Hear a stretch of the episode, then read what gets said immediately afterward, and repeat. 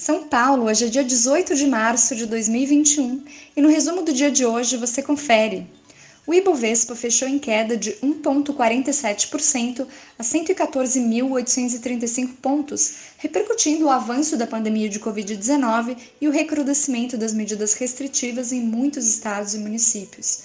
Destaque do dia para as ações da PetroRio, que desabaram 8,60% a R$ 88,20 com o tombo dos preços do petróleo no mercado internacional. Como outros destaques na ponta positiva, o Santander estava entre as maiores altas do Ibovespa, com 2,77% a R$ 40,88. Papéis de bancos, seguradoras e da própria B3 foram alguns dos ativos que se beneficiaram com a alta da taxa Selic e a consequente perspectiva de aumento no spread bancário e na receita de aplicações das instituições financeiras. Embora não seja do setor financeiro, a Sabesp também teve desempenho positivo hoje, avançando 1,61% a R$ 42,20. A Companhia de Saneamento Básico do Estado de São Paulo contratou a empresa Naubatec, via licitação, para implementar um novo sistema de monitoramento que permitirá, no futuro, que os clientes acompanhem seu consumo de água via smartphone. Na ponta negativa, a Gol caiu 7,53% a R$ 21,36. Em entrevista à imprensa, Paulo Kakinoff, presidente da companhia aérea, disse que o mercado de aviação ainda tem excesso de oferta, o que aumenta a pressão sobre os yields, ou retornos do setor.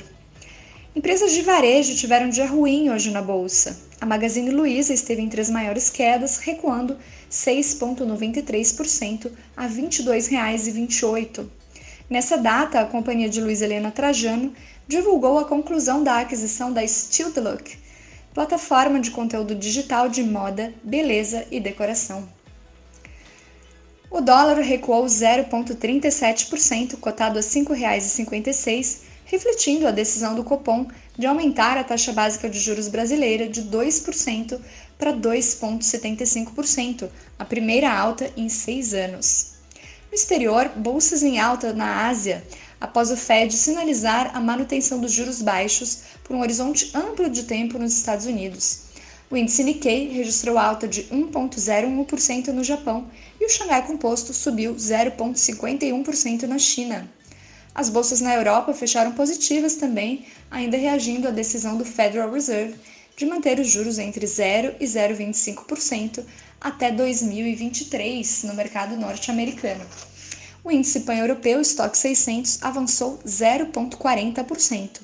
O DAX, índice de referência da Bolsa de Frankfurt, Alemanha, apresentou nova máxima histórica, subindo 1,23%. Nos Estados Unidos, dia negativo para as bolsas, com a nova escalada dos juros da dívida pública norte-americana. Movimento de sell-off, ou liquidação, nas ações de tecnologia foi o mais intenso.